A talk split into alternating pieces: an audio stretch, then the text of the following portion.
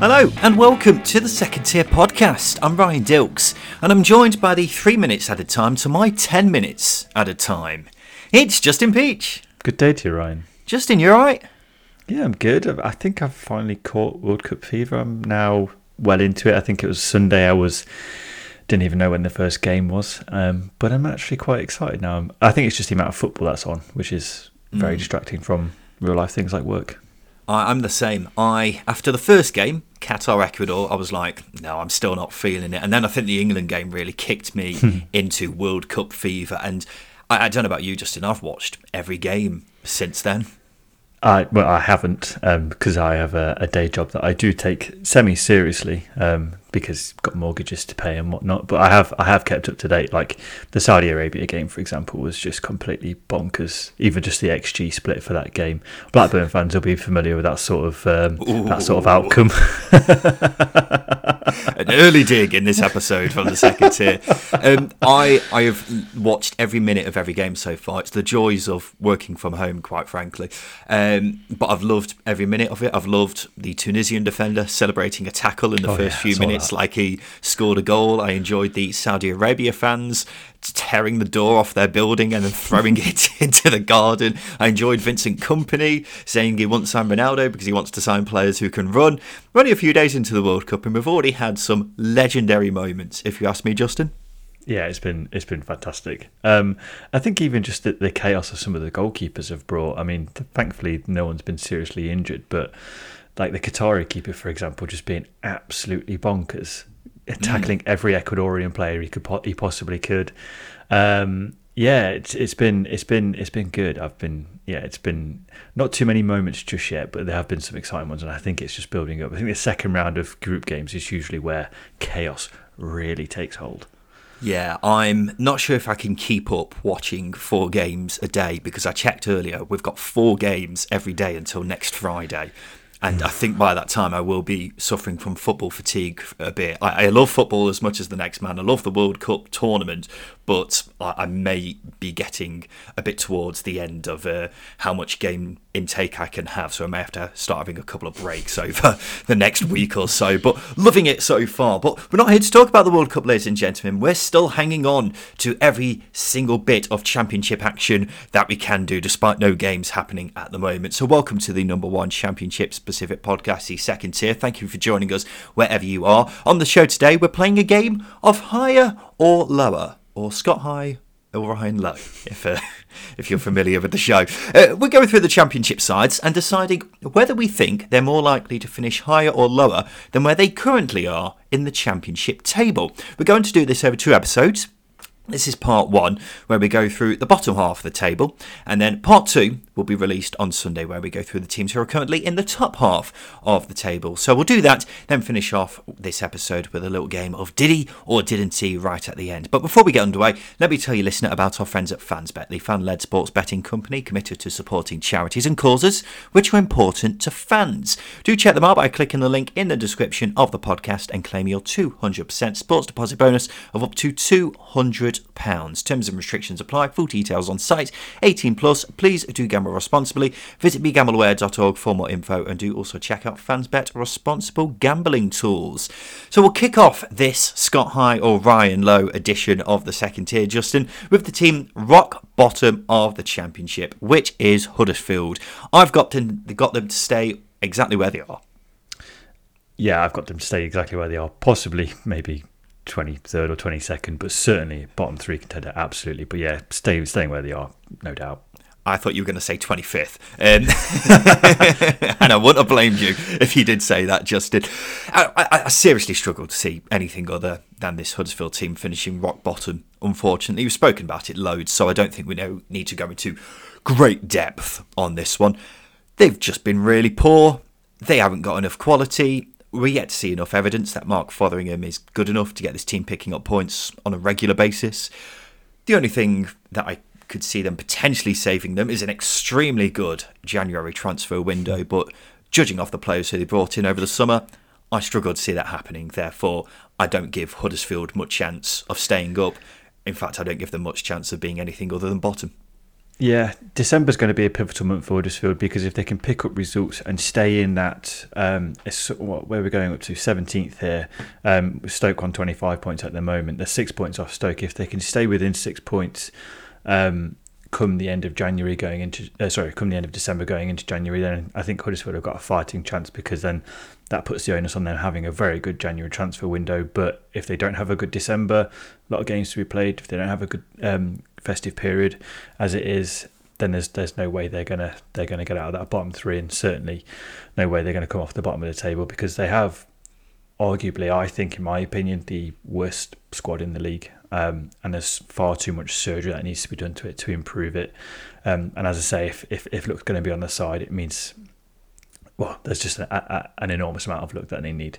They don't create enough chances.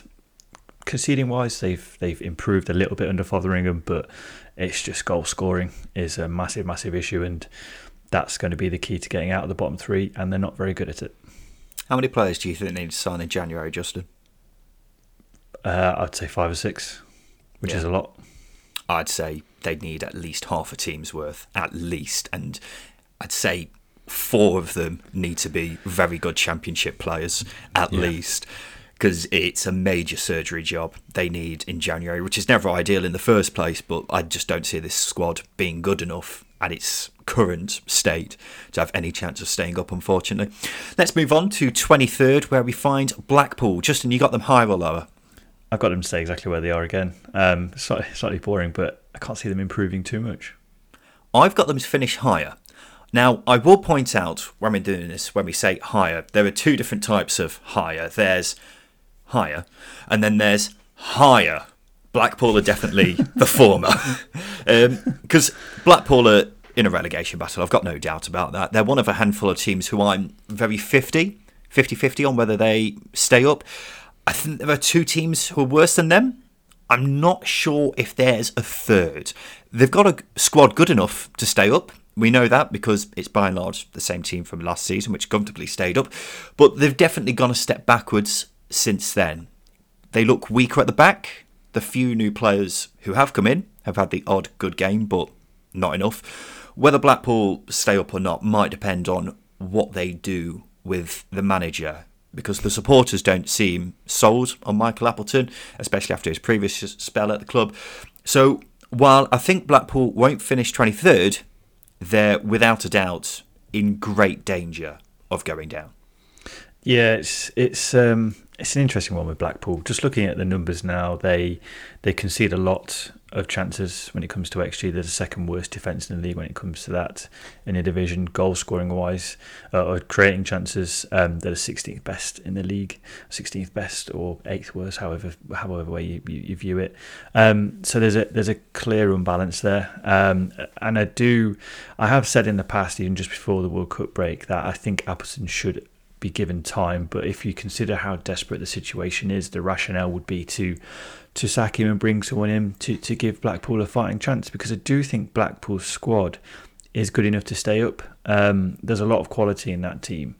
I mean, if you just look at the likes of Shane Lavery, Gary Medine, Jerry Yates, Keshi Anderson when he's back fit, even CJ Hamilton has shown glimpses of some very good form this season. There's a good enough attack there to be creating more chances than they are, and there's certainly a much better defence to be keeping opposition out. You just look at that Neil Critchley team last season, for example. So I think I'd agree with you. I think a lot of their chances of staying up, unfortunately, it lies with whether or not they keep hold of Appleton. And as I say, if they want to have a serious chance of staying up, they will probably try and find somebody else. So you think he should be sacked? Yes and no. I do rate Appleton as a coach, but I did read a very good rationale on social, on Twitter, about him being a very good lower league coach with a small budget. Perhaps Championship's a step too far, and I am sort of coming around to that idea. I do think he's been very unlucky with injuries, especially defensively, and obviously Bowler being sold at the end of the summer transfer window as well was not helpful. But at the same time, the squad isn't too dissimilar from what we saw last season, and Critchley got a lot more out of them. I'm a lot more optimistic about Blackpool than you are, but I'm not sure whether that involves Michael Appleton at the helm or not. Let's go on to 22nd, Justin, where we have Wigan Athletic. Where you got them? It's a really hard one, Wigan. It's a really, really hard one, but I've got them exactly where they are. Again, my bottom three hasn't changed. I've got them to finish lower, and for any Mass fans out there, you've probably realised that Wigan finishing lower than 22nd isn't great for their chances of staying up, in my view. I felt a bit optimistic about seeing what Wigan can do this season after the first few games, but that optimism has steadily dwindled to the point where there's very little optimism left. 9 losses in 13 games is going to do that to your average Championship pundit. And now the club is truly in limbo about where it goes next after sacking Liam Richardson. I think it was the right move because they look like they're on a one-way course to League One. But they need to get this decision right about who they appoint next. And reports linking Kolo Toure with the job don't encourage me. That's nothing against Toure, but it's a big ask for a manager to keep this team up in his very first managerial role. I'm not getting good vibes about how the club is being run either. Reports of wages not being paid on time, concerns about the financial situation, and giving managers new contracts just 2 weeks before sacking them. Not great. So all this is why I currently foresee Huddersfield finishing bottom and Wigan second bottom. Yeah, I think a lot can be said of how a club is run and where they finish in the league. Chaos usually follows, relegation usually follows chaos, and unfortunately there are teams in the Championship still that aren't settled enough behind the scenes to convince me that they are being run smoothly enough. Wigan are one of those. And you nailed everything you said. A lot is being done behind the scenes that is just all a bit strange, a lot of question marks, bit of a cloud over the club at the moment. And as you say, if you're bringing in someone like Kolo Toure, who is, I would say, a relatively inexperienced coach, although he has been with Brendan Rodgers at Celtic and Leicester, it is a massive ask, as you say, to guide a team out of the bottom three. And also, this is the first massive decision the club's new owners have had to make in terms of, since they bought the club last year. Liam Richardson was already at the club. It was an easy decision to allow him to stay on. So this is the first real testing appointment that they're going to make, and they're making it in the Championship in amongst a relegation battle. It's a lot to ask from even in ownership. Yeah, it definitely is. In 21st, Justin, we've got West Brom, who I've got to finish higher. Where have you got them and why? I've got them to finish higher as well. Yeah. It's quite easy. The amount of chances they create is enough for them to rise up the table.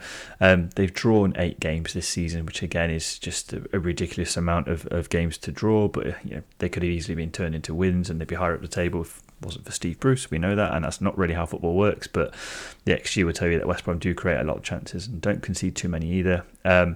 But I think Corberan's got enough in him to see this team further up the table. Obviously, they are unsettled behind the scenes. I know what I was saying about Wigan, but they have a good enough squad to at least finish above 21st. Yeah, it's a fairly obvious one to say West Brom will finish higher than where they are in the table, isn't it? I think they're finally moving in the right direction under Carlos Corberan. It's more a question as to how far they can move up the table, but I don't think expectations should be too high despite 3 wins on the bounce. It's obviously a very hard thing to do, to put it into context. If they had drawn just one of those 3 games that they won, they'd have spent this World Cup break in the bottom 3. So that kind of shows how damaging a situation it was prior to Corberan coming in. So it is almost a salvaging operation at this point for West Brom. I don't want to rule out the top 6, because only 8 points off with a game in hand, it's not the biggest of mountains to overcome, considering where they are in the table, and there's still a long way to go in the season. And we all know they've got a group of players who should be challenging for the playoffs, at least anyway. But if West Brom finish the season in the top half, I'd be happy with that if I was a Baggies fan. Having said that, if they take out a £25 million loan for Carlos Corberan to spend in January, maybe top half is the minimum expectation, Justin. That would be a bad move, in my opinion. I mean, that might get you 2 or 3 players in a January transfer window, but I don't think the West Brom squad needs serious surgery. Perhaps it needs a centre-back and maybe an additional striker to play back up to Daryl DK. Nearly forgot him, he's not played that often. But Brandon Thomas Asantene has shown glimpses of what he's capable of. So I don't think the squad needs too much adding to, especially to finish in the top half. I think Corberan's got enough in him, and the squad's got enough in them to finish a lot higher. In 20th place is Hull City. Where you got them, Justin? I got them to finish lower. Wow. That's actually... I thought you might pull something out the bag there. But I've gone them to finish higher. I'll take the reins on this one first of all, Justin. It has been a very underwhelming season so far for Hull. 1 point above the bottom three. Most goals conceded in the league. I like to think we've seen the worst already, though.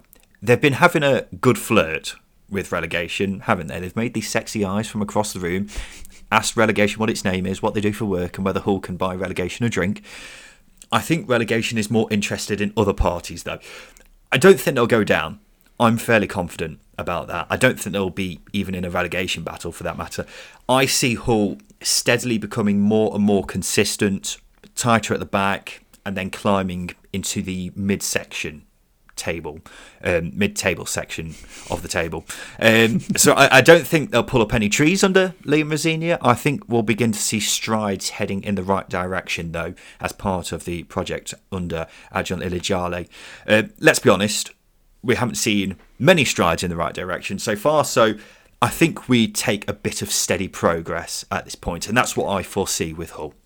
Yeah, I agree with you completely. And I don't think them finishing lower than 20th is necessarily regression, although I think that sounds a bit strange given the expectations and the calibre of play that was brought into the club over the summer.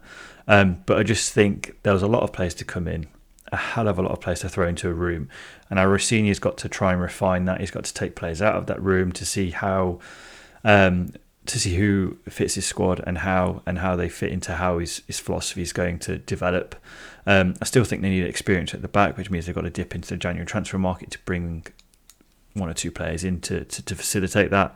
And I do think they need another striker because Oscar Stupinan has gone very quiet. I know he's picked up an injury or two as well, but form has dipped. Creative-wise, Hull are very low down. And defensively, they're not very good either. And it's a lot of Rosenior. There's just a lot of work that Rosenior needs to do to get them, I think, further up the table. So I think it's going to be a season of cold sweats would be the best way to describe it for Hull City supporters. But I think they're on the right track under Rosenior. As I say, the squad needs refining in January, possibly the summer as well, before we truly see what this team can be capable of under Liam Rosenior. It's interesting, I'll give you that. In 19th place, we have Cardiff City. I've got them to finish lower, Justin. Where have you got them and why? Yeah, a little bit lower. They're a difficult one to crack again, but I think there's, a bit like Hull, a lot of refinement needs to be done with their squad. Goal-scoring-wise, it's a major, major problem. And if a team's going to rise up the league, they need to be scoring goals. And if they're not scoring goals, they need to be keeping clean sheets. Cardiff don't keep too many clean sheets and they don't score enough goals. So they're a team at the moment who probably, unless they have a very good January transfer window, aren't going to vastly improve. And when I say a very good transfer window, they need to bring in a couple of attackers. They need to bring in another creative option and possibly a number 9. And Mark Hudson has got to find a way of getting Ruben Cobble into that team, playing and creating, because he's got talent. He's just weirdly not been trusted by Steve Morrison or even Hudson so far. So I think there's a lot of potential with this Cardiff team. It's just whether it can be tuned right. And if it is, I think they can rise very highly up the table. But under Hudson and with the squad that they've got now, I can't see them getting any higher or even staying where they are. So it's a lower suggestion. You've actually surprised me, Justin, because I was expecting you to say Cardiff to go higher. So that's twice in a row now that you've surprised me with this. But Cardiff are amongst the handful of teams who I'm worried about. I think it's a club heading in the wrong direction anyway. That's mainly just down to the way it's being run. The club's got a lot of debt. It hasn't got much money to strengthen the squad, and the hierarchy make a lot of decisions which are fairly questionable. So my fear is that Cardiff are a club who may very well get relegated in the next couple of seasons, if not this season, because clubs who are heading in the wrong direction will get punished if they keep going that way for too long. But will it happen this season? As I say, I think there are two teams who will go down, but that final spot will come down to a handful of teams, and Cardiff are definitely amongst it. They're absolutely toothless going forwards. It's ridiculous how toothless they are. It is basically just gums at this point, no tooth involved at all. The lack of goal scorers in this team is worrying. You look at Callum Robinson, I thought he may be the answer to the lack of goal scorers, but he needs a good few chances to actually find the back of the net, and then even then he's not getting much service anywhere. You look at the likes of Shea Ojo, for example, who just hasn't really performed at all, has he? Callum O'Dowda had a good start, has gone quiet now. It's very, very worrying. And the young players who they've got there could do something on the fly every so often, the likes of Colwell, Harris, but they don't seem to be trusted by management for whatever reason, hence why they're not starting week after week. So I'm far from convinced about Mark Hudson as a manager and his ability to regularly get results. I think they're quite a solid team at the back, and that may be down to Hudson being a former defender, but going forwards, they just offer absolutely nothing. And last season, they were saved by a good January transfer window. I expect them to be active this January too, and it may be enough to save them, but there's plenty of concern from me as things stand right now. Justin, let's take a quick break. After that, we'll go from positions 18th to 13th in our higher or lower in the championship table.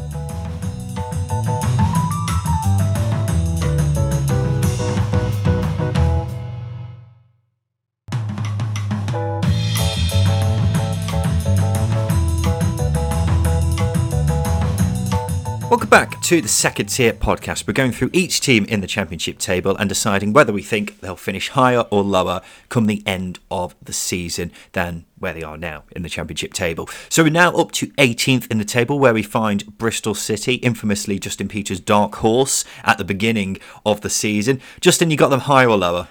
I'm convinced they're going to finish higher.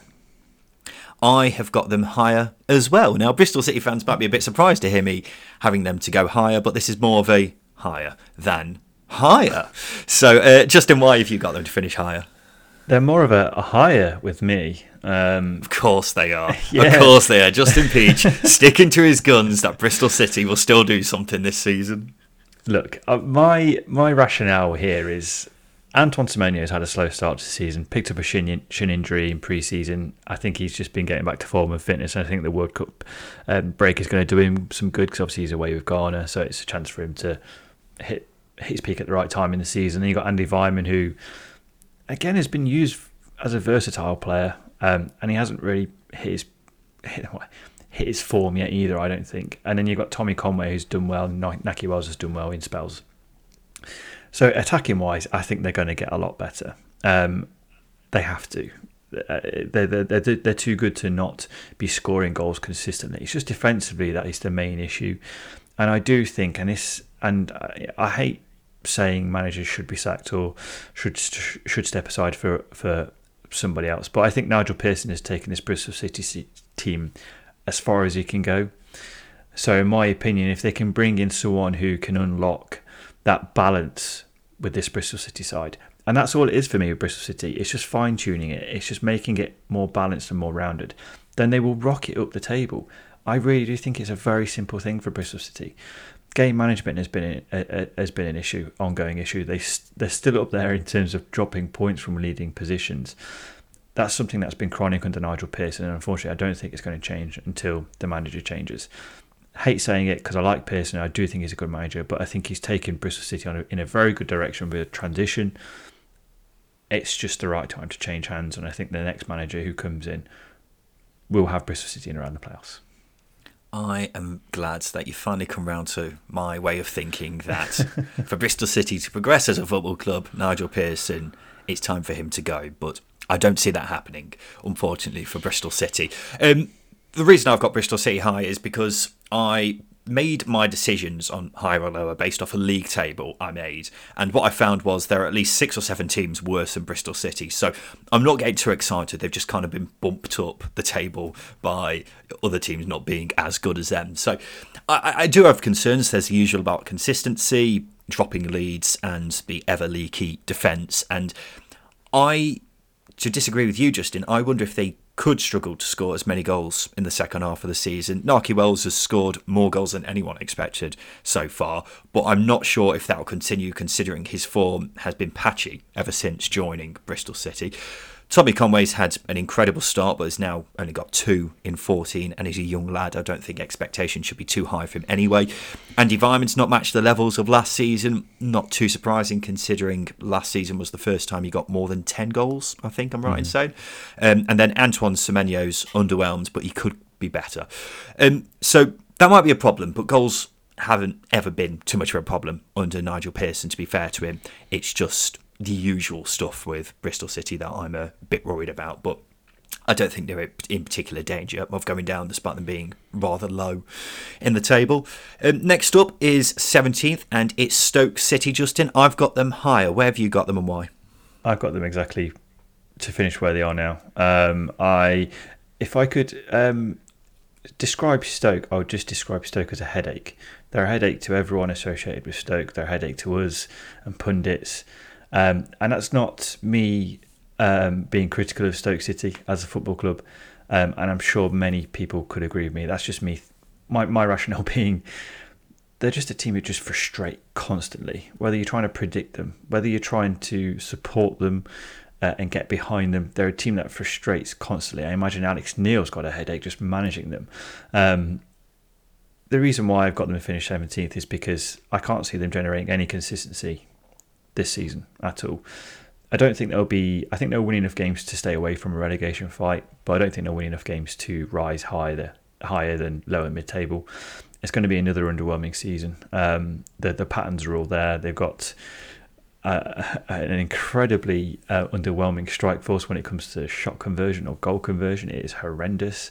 Not one of their strikers is performing. Creatively, they don't have enough, I don't think, behind them to create more chances for them to at least prop up that goal conversion. So yeah, they're just a bit of a nightmare. I think Harry Suter coming in will improve things, but that's just resting everything on one man, which I don't think is entirely logical for a football team. That is entirely illogical.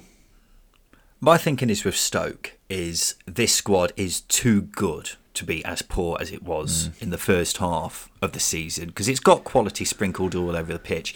Harry Suter's back in the defence alongside Ben Wilmot. Josh Tyman, is back from injury as well.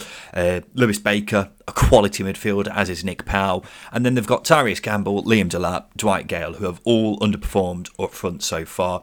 Those guys have been very good strikers in the past. Well, not Delap, because he's still a young lad, but we expected more from him. And as far as those strikers I've mentioned are concerned, I don't think they can be any worse than they have been in the first half of the season. So, yes, they're a bit thin in certain areas, but this team is better than 17th in the table. They've also got a manager who's better than 17th in the table. He's had a very rocky start, has Alex Neil. I don't really know what style he's trying to go with. I don't think he knows what his best team is, but he's done a good job at every club he's been at, and I think he will get them going eventually in the right direction. I'm not expecting massive things from Stoke this season, but I think they'll finish higher than 17th, because I just think they're simply a better team than that, Justin. Justin, you're grimacing. Yeah, I don't think they are, though. That team's finished 14th in the last two seasons. It's better than 17th. It's better than 17th. You're absolutely spot on, but you were on about regression earlier with Cardiff City, and I don't think Stoke are in that category by any means, but they're certainly on that spectrum of downward spiral. It would be the best way to describe it. Maybe not a spiral, but certainly trending downwards. They're a club that need reshaping from top to bottom. The squad needs gutting. I think Alex Neil needs to literally start from zero. If I was completely radical, I'd sell everybody, release everybody, and start again and build a squad from scratch. It's not realistic, but I think that is the only cure for this Stoke City team under a new manager. It's drastic, very drastic. I think you're being a bit dramatic when you thinking of they have got some good players there, Justin. The likes of Tyman, Suter, Baker, Powell. You know, that's the basics of a very, very good Championship side, isn't it? It's just other players underperforming who really shouldn't be underperforming, isn't it? Yeah, but it's been the same story for the last 2 or 3 years now. And unfortunately, I think it's caught up with Stoke. It's caught up with expectations of Stoke. They are now a lower mid-table team. They could well be the Derby County or Nottingham Forest of the Championship, just dwelling around, not doing anything, just kicking cans in the Championship until they start to see change. And that's my best way I can describe Stoke City at the moment. Interesting. Let's go to 16th, where we have Rotherham United. I feel like this may be one where we disagree, Justin. I've got them lower. I've got them lower as well. I think it's more a case of how low we've got them into. Oh, okay. I thought you may surprise me and put them higher, but there we go. It's been a great start for Rotherham, but I've always thought they will be in a relegation battle because they're Rotherham. I don't want to sound patronising, but they are a small club at this level, and it's always going to be difficult for them to be anything other than a relegation battle in their first season back in the Championship. They've had a few games this season where I've been impressed with them. I'm thinking back to the games against Norwich, Burnley. They've also had a few games where they've been comfortably outplayed, and I expect we'll see more of those games as the season goes on. I think goals will become a big problem. We thought that might be the case at the beginning of the season. However, it's not actually been too bad. But they've got the lowest expected goals from open play in the division, and the forwards they've got aren't the most clinical players in the world. So that, I think, will become a big concern. I was surprised to see they've also got the lowest expected goals against from open play as well. So conceding plenty of chances as well, plenty of good chances as well. So that doesn't bode well for Rotherham in the long term, because the XG does kind of cast a troubled future if you're not doing very well in the expected goals table. They could definitely stay up though, because Matt Taylor's a promising young manager. They've got some good players I like as well, such as Dan Barlasser in midfield, Victor Johansson in goal. They're amongst that handful of teams who I imagine will be fighting to avoid the drop, and I can't really call out of those handful of teams which ones will actually go down. Yeah, I'm in agreement with you on some aspects. I think the data doesn't paint a promising picture, but I do agree that they will drop off at some point as Matt Taylor starts to take hold of this team as his own. We've seen small elements of Taylor, but it's mostly been what Warner's built. Taylor said himself that he's not tried to change too much too soon, and I think that's absolutely acceptable. And I think that's why it leads into a more promising future for Rotherham, because if Taylor can get results pretty much playing Paul Warren's way in some aspects, then I can certainly see them improving as he starts to evolve the team. But that's not without hiccups during that transition. As you quite rightly say, goals will be a problem, but I don't think it'll be enough of a problem for them to be sucked right into a relegation fight. I think they'll hover above the relegation zone, and I think Rotherham fans will take that. They're a squad that needs to build. They're a team that needs to build. They've got a young ethos now with a lot of very good young players developing at the club, with a young progressive manager who will, I think, slowly improve them. But that's the key word there, key phrase there is slowly improve them. So I think I can see that the reason why I can see them dropping down is because of that. I can't see them being relegated though, or even being in a dogfight. Yeah, dogfight. I'm trying to avoid using dogfight, but I'm not. I don't think you're going to be chewing the ends of your fingers off, Rotherham fans, come the end of the season. I think it'll be a little bit more comfortable than that. I'm not sure I agree.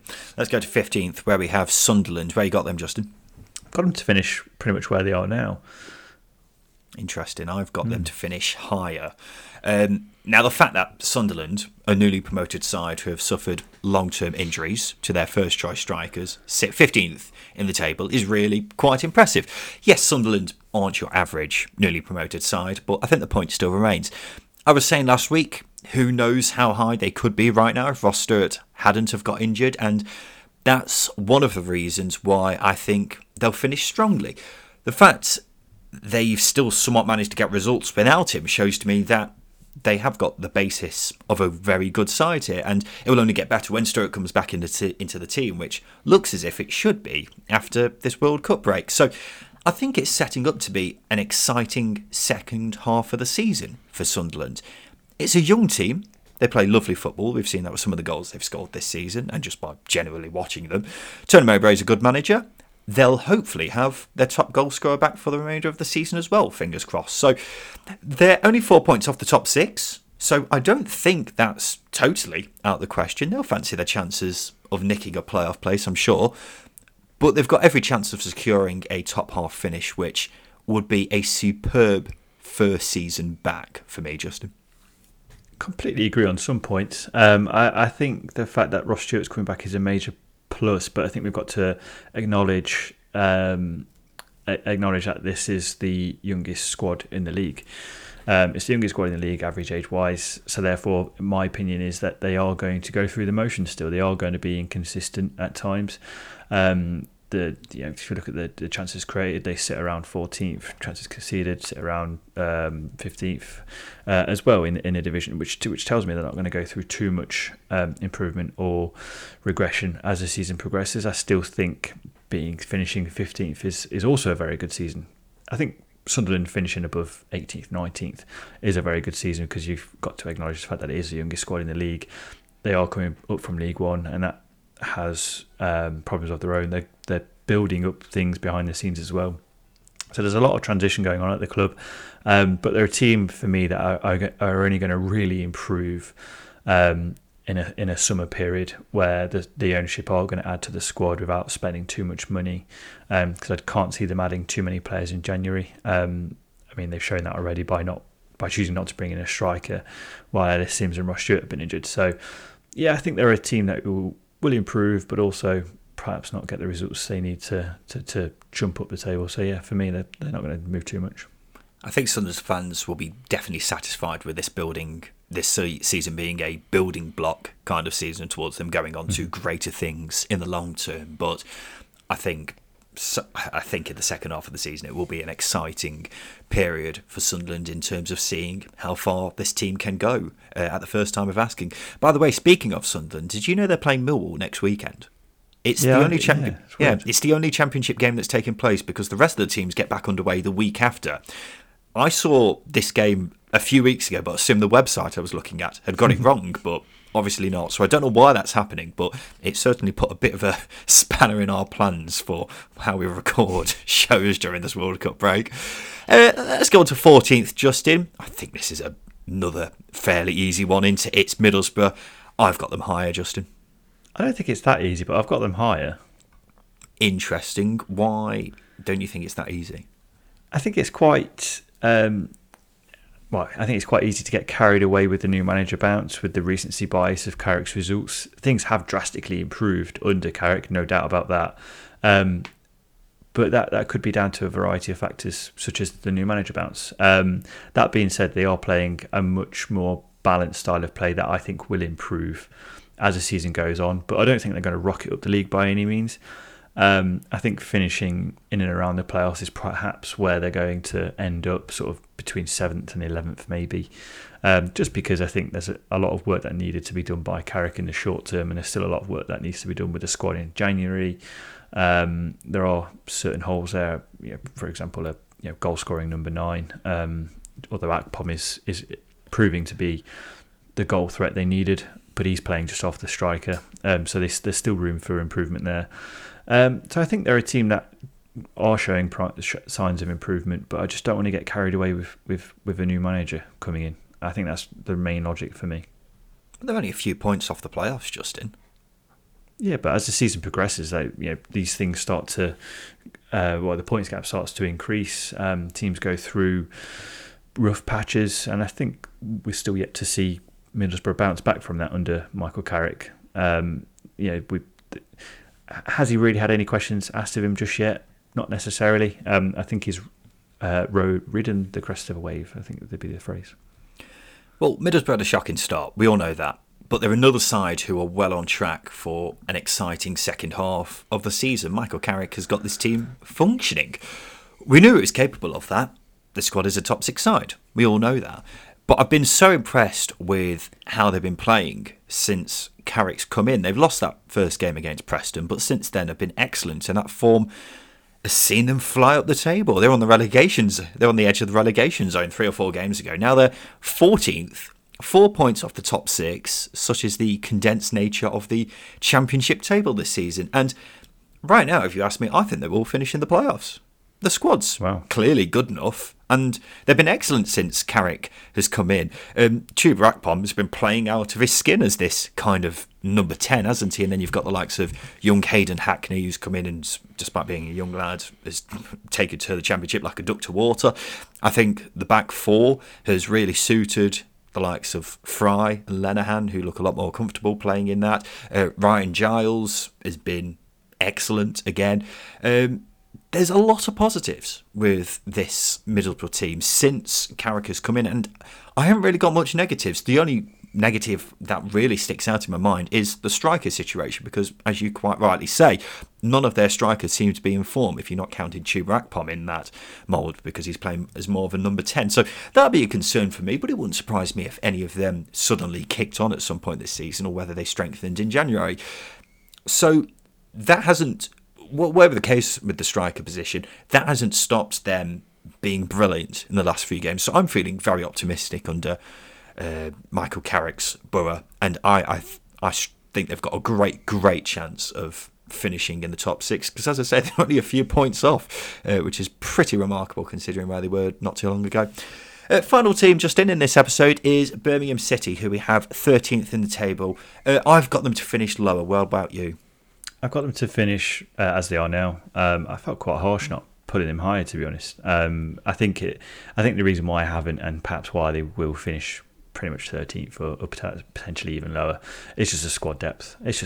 A major issue for me under John Eustace. I think he's done absolutely brilliantly, but if you take Bielik out of that midfield, it becomes very disjointed. We've seen it in a couple of games recently. Even if you take Hannibal out of the midfield as well, it becomes very disjointed.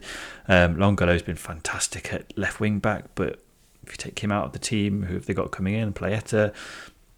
He might be going back to Norwich in January, so squad depth is just the issue. I think it's an easy one. It's just purely down to squad depth.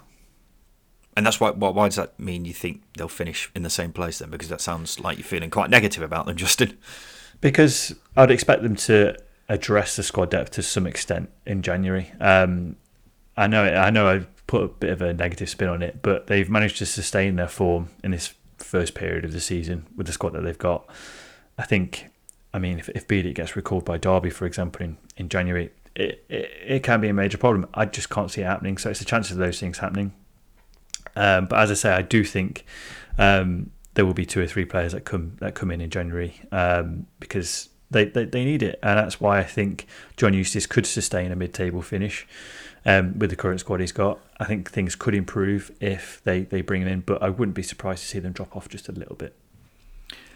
Yeah, they've completely outdone expectations this season, hasn't it? And I think when you keep the pre-season expectations in mind, then you've got to kind of take that into account when you think about where Birmingham will finish come the end of the season. Because many were expecting a relegation battle, but they've actually been solid. I would say, while I think some teams are in mid-table right now, they could end up fighting to stay up. I don't think Birmingham are one of them. I've seen enough of them to convince me that this is a strong enough side. I believe, though, that they're kind of at their ceiling right now, because I think there are simply teams who are better than them who will push Birmingham down the table, because that midfield, fantastic. It wouldn't take much for an injury to happen, though, because Christian Bielik hasn't completed a full season in a long time, if ever, for that matter. So that would be a concern for me. But outside of that midfield as well, I think the team's definitely weak in places. That defence, Austin Trusty, fantastic. Deion Sanderson, good player. Still got question marks about Harley Dean. And then the striker situation, Scott Hogan's been on fire this season. I'm not sure if he'll be able to carry that on for another 6 months of the season, though. So I think another issue that could see them drop a few places is injuries and just general fatigue, because, as you say, it's not the biggest of squads out there, is it? So I would be surprised if Birmingham finished 13th this season, but I don't see them having a complete and utter collapse, because John Eustace has proven that he's a very, very capable manager at this level, Antti.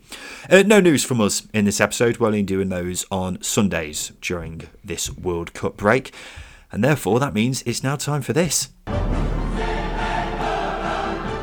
Diddy? Yes, sir. You mind telling me why the hell you never mentioned this before? Yes, it's time for Diddy or Didn't He. This is the part of the show where we have 10 players with various connections to the Championship and a club. All we've got to do is guess whether they played for that club or not, and he's got to have made a senior appearance for them. We're taking in turns to guess them, and we keep score as the season goes on. This week it's my turn to provide the players, and Justin's turn to answer. The score, as things stand, are 58-57 to myself. So, Justin Peach, are you ready for the first player? Yeah, it's been pissing it down all morning. The sun has just come out. I'm feeling good as a result of that. That might change. I'm looking forward to pissing on your day then. Your first player is Alex Bruce and Wigan. Did he or didn't he? I was on his wiki not too long ago. I think last week, actually. So I think he had a spell at Wigan, yeah. 8 appearances over 2 spells. Firstly on loan and then permanently. So you're absolutely correct. 1 out of 1 for Justin Peach. Next up, Liam Bridcutt and Watford. Did he or didn't he? Yeah, it's a tricky one. I feel like Chelsea sent a lot of loan players to Watford over the years. So I think purely on that logic, I would say yes, but I can't recall much of his career before he was at Brighton. So I'll say yes. You're correct. 6 appearances on loan in 2008. I did not know he was at Chelsea. That completely took me aback when I found out that he was at the Chelsea Academy. So we learn something new every day. So 2 out of 2 for JP. Next up is Nathan Baker and Millwall. Did he or didn't he? Nathan Baker's just retired, hasn't he? Mm-hmm. No, I don't think he was at Millwall. What's him retiring got to do with anything? I couldn't remember who it was. I couldn't remember who Nathan Baker was. I had a goalkeeper in my head, and I was like, Nathan Baker. You're thinking it's Baxter. Nathan Baxter, yeah. Nathan Baker made 6 appearances on loan in 2011 for Millwall. Therefore, it's 2 out of 3 for Justin Peach. Next up, Tom Lawrence and Rotherham United. Did he or didn't he? I think he did. Again, I was on his Wikipedia last week while preparing for the old DHDH. You're revising, is what you've been saying. I've been paying attention. Yeah, I think he did play for Liverpool. 6 appearances on loan in 2014. Completely passed me by. He's actually had a few loan spells prior to. The only time he really popped onto my radar was when he was at Ipswich. But before that, it was at quite a few clubs. But we won't divulge them. No, we haven't got time for that. So 3 out of 4 for Justin Peach. Next up, Paul Konchesky and Doncaster. Did he or didn't he? See, Doncaster are one of those clubs that signed everybody through the infamous agent thing. But that happened before Paul Konchesky, before his career started to dip. So I'm going to say no, he didn't play for Doncaster. You're right, I made it up. He didn't play for Doncaster. 4 out of 5. Doncaster are one of those clubs that you just throw in there because you don't know who's actually been through the doors there. George Savile and Southampton. Did he or didn't he? That's an interesting one. Another Chelsea Lone Army graduate.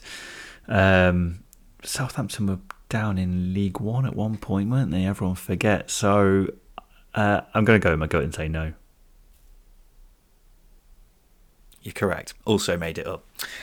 I thought you were going to say yes then. I thought I got your hook, line and sinker on that one, so that's quite disappointing. So it's 5 out of 6 for Justin Peach. Matt Upson and Nottingham Forest. Did he or didn't he? I cannot recall Matt Upson ever playing for Nottingham Forest. He had a pretty good career up until 2013, and he was at Brighton and somewhere else, completely random, Leicester. But I don't think it was at Forest. 1 appearance on loan in the year 2000. What? Yeah, early on in his career. I think that's the first time, because you're a Derby fan, I think that's the first time I've ever pulled up a Nottingham Forest one, because I feel like you're quite familiar with them. So I've always tried to miss them out. So 5 out of 7 for Justin. 8th one is Shola Amiobi and Crystal Palace. Did he or didn't he? No. You sound very convinced, Justin. Yeah, I'm just thinking that Tony Pulis was there and he signed a lot of lumps, and Shola Amiobi falls into that category. But I'm going to say no. 4 appearances in 2015. Oh, that was the Pulis era, wasn't it? Yep. Yeah, that one completely passed him by. I think it was after he left Newcastle. He was a free agent, just dancing around the place. 5 out of 8 Adam Forshaw and Everton. Did he or didn't he? He came through at Everton, but I thought we were going to agree not to account these. So I'm going to say yes, he may have made one appearance for Everton. Began his career there, made one appearance in 2011. I didn't know he played for Everton. Oh, okay, right. I thought you were being a right slimy little snake. No, I just assumed you would have had no idea he was at Everton because that completely passed me by. 6 out of 9 for Justin. And your final one is Zat Knight and Reading. Did he or didn't he?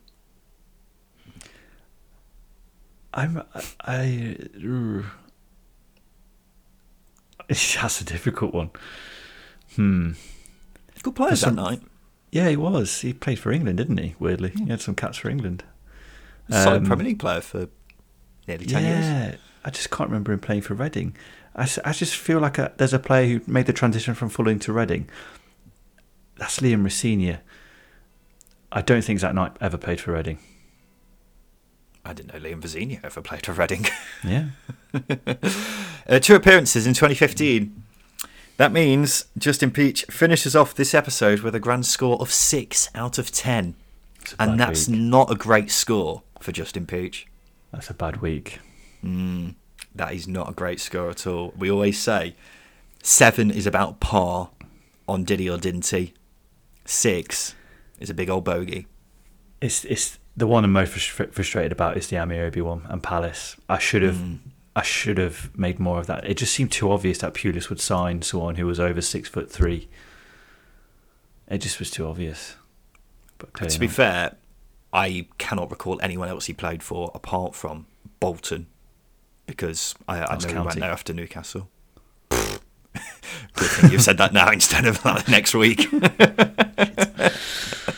There we go, ladies and gentlemen. So that means the scores are 63-58 to Justin Peach, but a 5-point gap is not very big at all here in Did He or Didn't He. This has been part 1 of a 2-parter here on the Second Tier, where we go through all the Championship clubs and decide whether we think they're going to finish higher or lower than where they currently are in the Championship table. So we've gone through the bottom half of the table in this episode. On Sunday, we'll go through the top half of the Championship table and decide whether we think they'll finish higher or lower. So we look forward to seeing you then. But this has been the Second Tier Podcast. We'll be back again on Sunday. I've been Ryan Dilks. I've been Justin Peach. And a big thank you for listening.